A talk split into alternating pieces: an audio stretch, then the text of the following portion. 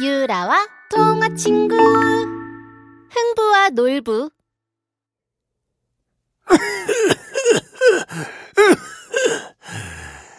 나는 이제 시간이 얼마 남지 않은 것 같구나. 내가 죽더라도 사이좋게 지내야 한. 아버지! 아버지!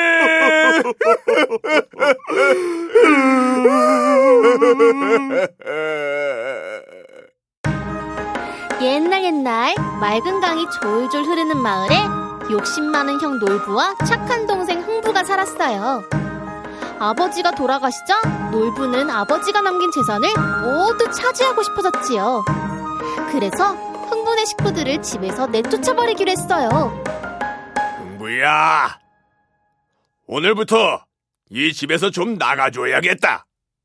네? 형님, 그것이 무슨 말씀인지.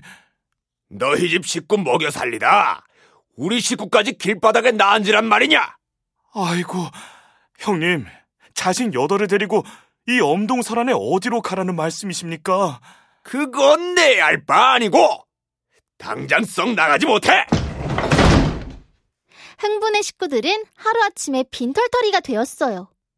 흥부는 아내와 아이들을 데리고 헤매다 마을에 버려진 초가집에서 살게 되었지요.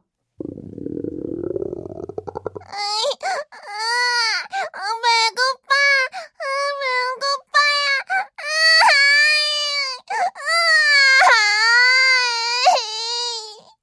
어머니, 배고파요. 아, 얘들아, 조금만 참거라. 여보, 남아있던 쌀이 다 떨어졌어요. 아이들이 배고파 하는데, 형님에게 보리쌀이라도 좀 얻어오면 안 될까요? 알겠소. 내 형님에게 쌀을 좀 얻어오리다.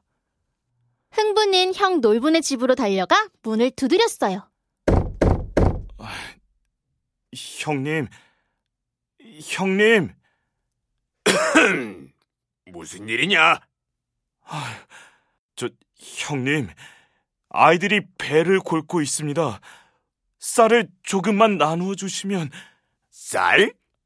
우리 집에 쌀이라고는 한 털도 없는데 우리도 쩔쩔 굶고 있거든. 하지만 놀부의 말은 거짓말이었어요. 놀부네 집 굴뚝에서 밥 짓는 연기가 모락모락 피어오르고 있었거든요. 형님, 집에서 밥 짓는 냄새가 나는 것 같은데요. 그때였어요. 놀부 아내가 밥풀이 묻어있는 주걱을 들고 나오는 게 아니겠어요? 아니, 지금 여기가 어디라고 오는 거야? 어, 형, 형수님, 저희 아이들만이라도 배를 채울 수 있게 조금만. 아야! 놀부 아내가 흥부의 오른쪽 뺨을 밥주걱으로 찰싹 때렸어요. 그 바람에 흥부의 뺨에는 밥풀이 덕지덕지 붙어버렸지요. 흥부는 혓바닥으로 오른쪽 뺨에 있는 밥풀을 핥아먹었어요.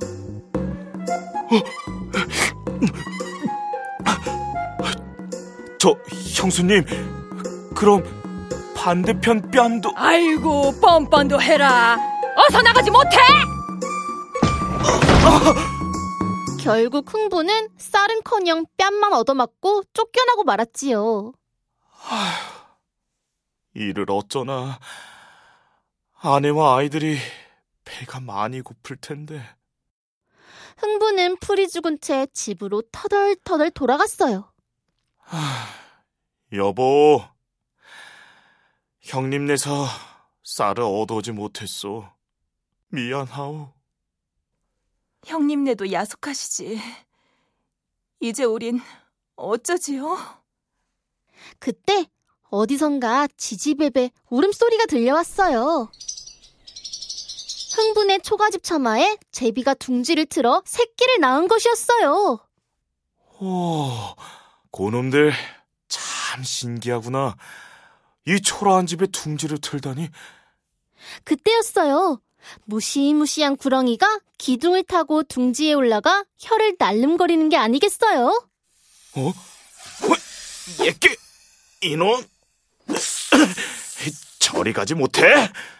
빗자루로 구렁이를 쫓아내고 보니 아기 제비 한 마리가 땅에 떨어져 있었어요. 어휴, 가엾어라. 다리가 부러진 모양이구나. 다리를 고쳐주어야겠어요. 흥부 부부는 아기 제비를 정성껏 치료해 주었어요.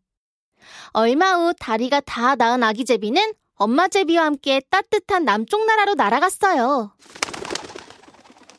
잘 가라, 제비야. 봄이 오면 다시 우리 집에 오려무나. 어느덧 흥분의 마을에 따스한 봄이 찾아왔어요. 그러던 어느 날 흥부가 다리를 고쳐주었던 아기 제비가 입에 웬 씨앗을 물고 찾아왔어요. 여보, 여보! 제비가 글쎄 손바닥에 이 씨앗을 떨어뜨리고 날아갔소. 그거 참 별일이네요. 그런데 꼭 호박 씨앗처럼 생겼네요. 그렇죠? 밭에 한번 심어봅시다. 흥부 부부는 씨앗을 심고 정성껏 돌보았어요.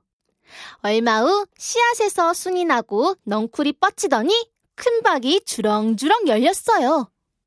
와, 여보, 박이 아주 탐스럽게도 열렸구려. 그러게요. 태어나서 이렇게 큰 박은 처음 봐요. 우리 함께 박을 타봅시다. 그런데 박이 어찌나 단단한지 톱질을 해야 했지요. 실근실근 당겨주소 시르렁 실근 톱질이야 시근시근시근시근 실근실근 실근실근 시르렁 실근 실근시근시근시근시근시근시근시근시근시근시근 싹둑다! 어머머머! 이게 뭐야? 글쎄 박에서 새하얀 쌀이 수북이 쏟아지는 게 아니겠어요? 세상에 박에서 쌀이 나오다니 여보, 이제 우리 식구 배불리 먹을 수 있겠어요. 곧이어 두 번째 박도 탔지요. 실근실근 당겨주소 시르렁 실근 톱질이야 시근시근시근시근 실근실근 실근실근 시르렁 실근 실근시근시근시근시근시근시근시근시근시근시근 싹둑다! 이럴 수가 금은 부활하니 아버지, 우린 이제 부자예요, 부자. 여보, 제비가 우리에게 복을 가져다 준 모양이에요.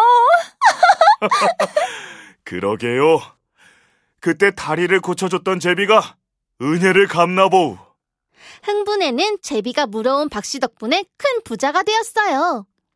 흥부가 부자가 되었다는 소문은 마을에 퍼지고 형 놀부의 귀에도 들어갔어요. 흥부가 제비 다리를 고쳐주어서 제비가 복이 가득한 박씨를 물어왔다 이거지? 음... 조급해진 놀부는 기와집 처마를 샅샅이 뒤졌어요. 때마침 놀부의 집에도 제비가 둥지를 틀어 새끼를 낳았어요. 오, 옳거니 잘됐다. 놀부는 둥지에서 아기 제비를 꺼내 다리를 뚝 부러뜨려 버렸어요. 여보, 멀쩡한 제비 다리는 왜 부러뜨리는 거요? 이봐 부인, 흥부 이놈이 제비 다리 고쳐줘서 부자가 됐다는데 우리도 제비 다리를 고쳐주면 어찌 되겠소? 오호! 제비가 금은보화가 열리는 박씨를 물어오겠군요. 역시 당신은 참 똑똑하오. 그렇지. 제비야, 이 놀부가 다리를 고쳐주었으니 박씨를 물어오너라. 놀분의 처마에 살던 제비 가족도 날씨가 추워지자 남쪽 나라로 날아갔어요. 놀부 부부는 제비가 하루빨리 박 씨를 물어오길 손꼽아 기다렸어요. 어느덧 봄이 되자 제비 한 마리가 놀분의 집에도 박 씨를 물고 찾아왔어요. 옳거니! 드디어 제비가 은혜를 갚으러 왔구나. 놀부는 박 씨를 마당에 심고 정성껏 키웠어요. 시간이 흘러 놀분의 담벼락에도 주렁주렁 커다란 박이 탐스럽게 열렸지요. 아이고, 금은 모화가 열렸네. 금은 모화가 열렸어. 여보, 빨리 박을 타봅시다.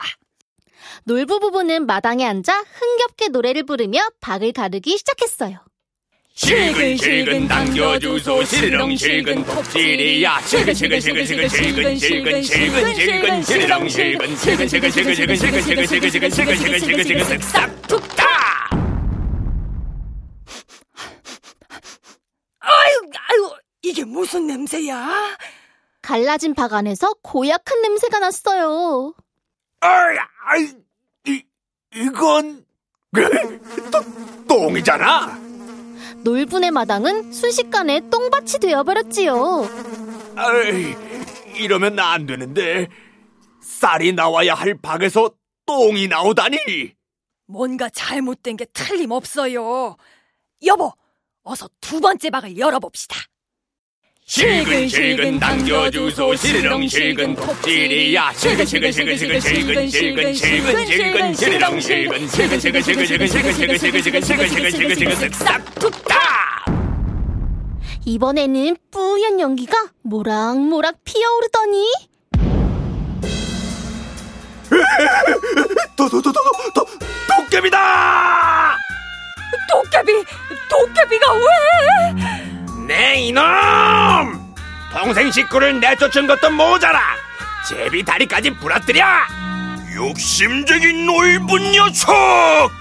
도깨비 방망이 맛 좀 봐라!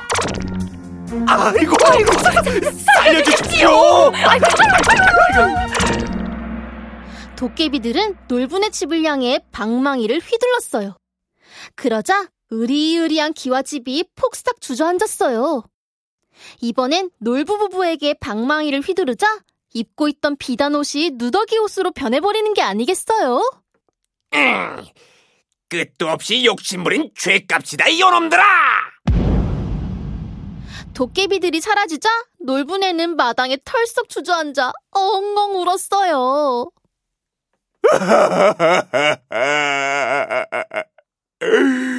빈털터리가 되었구나.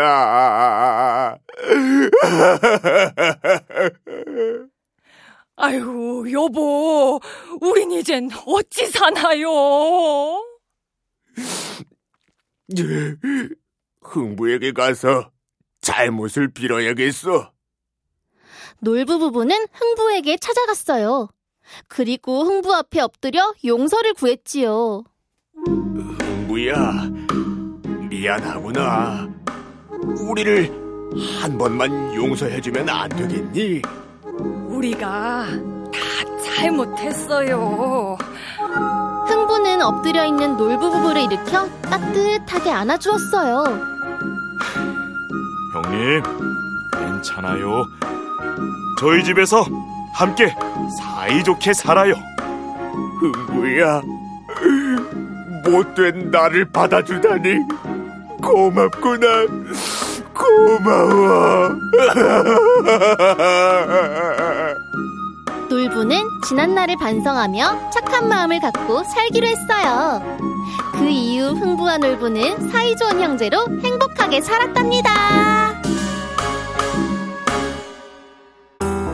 흥부의 착한 행동에는 복이 따르고 놀부의 못된 행동에는 벌이 따르는 이야기였어. 권선징악 절대 잊지 말아야겠다.